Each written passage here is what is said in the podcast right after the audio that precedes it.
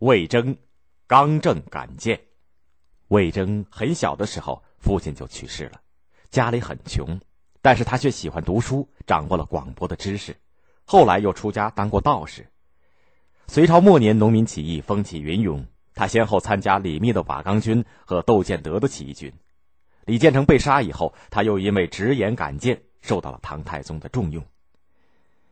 唐太宗经常把魏征召进宫内，叫他提些意见。李世民有不对的地方，魏征能够当面的批评，甚至会弄得唐太宗一时下不了台。有一次，唐太宗根据右仆射，也就是掌管奏章文书的官员封德熙的建议，决定18岁以上身体强壮还没有服役过的男子都要去当兵。但是魏征不同意，因为按照当时的规定，皇帝的敕令要由谏议大夫签名以后才能生效。唐太宗问他，你不同意这样做，有什么理由？魏征回答，作为谏议大夫，有义务向陛下指出，这样做违背了治国安民的方针。我朝开国以后就立下了男子20岁当兵、60岁可免的规定，怎么能够随便改变呢？唐太宗非常生气，大声指责道，你太固执己见了。魏征毫不退让，语重心长地说，陛下，把河水放光捕鱼确实能够捕到许多鱼，但是明年就没有鱼了。把森林烧了打猎，确实会打到许多猎物，但是明年就没有野兽了。如果把18岁以上身强体壮的男子都拉去当兵，今后国家的徭役赋税向谁去要呢？唐太宗这才幡然醒悟，收回了命令。有的时候，李世民还会和魏征一起讨论一些问题，比如说，唐太宗曾经问魏征，历史上有过那么多帝王，为什么有的明智，有的昏庸呢？魏征回答说，能够多听各个方面意见的帝王通常比较明智，一意孤行只听单方面意见的帝王难免就会昏庸。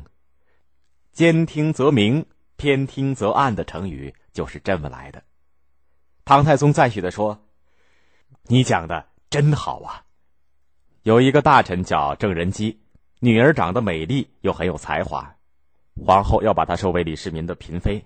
当册封的诏书写好了以后，有人就说了一句，他不是已经与人订婚了吗？魏征知道以后，就向李世民进谏说，陛下住着亭台楼阁，就应该希望百姓有安身的房子；陛下吃着山珍海味，就应该希望百姓有充足的食物；陛下看着众多妃嫔，就应该希望百姓有称心的婚姻。现在陛下把已经与人订了婚的女子夺过来，这怎么符合人家父母的心意呢？唐太宗听了这番话，马上取消了册封。当魏征患病去世以后，唐太宗罢朝5天，亲自登上御苑西楼，遥望魏征逝世之处，寄托哀思。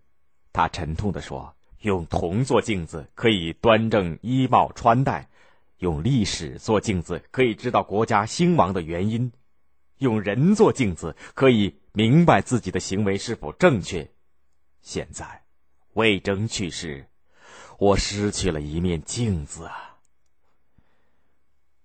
魏征能够在初唐的政治舞台上发挥一点作用，确实和唐太宗闻过则喜、从谏如流的气度分不开。唐太宗的时候，能够大胆进谏的大臣还有一个马周。马周原来只是守卫玄武门的中郎将长河的客人。公元631年，也就是贞观5年，李世民下令百官上书谈论朝政的得失。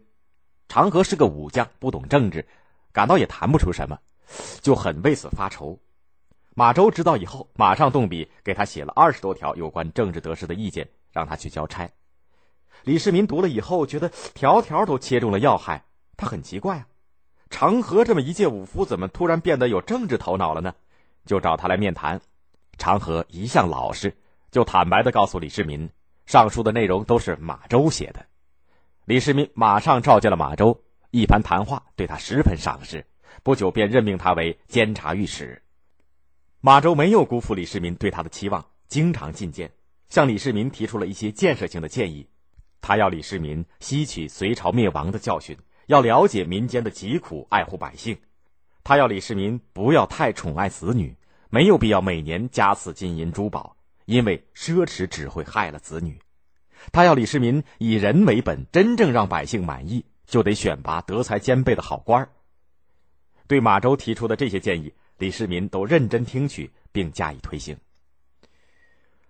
魏征、马周等人还提醒李世民，隋末因为滥行暴政而迅速灭亡，李世民因此非常重视立法安民，要求有关部门融合前朝的立法司法经验，制定了贞观律，使封建礼教的法律观成熟完善起来，为稍后制定的唐律定下了基础。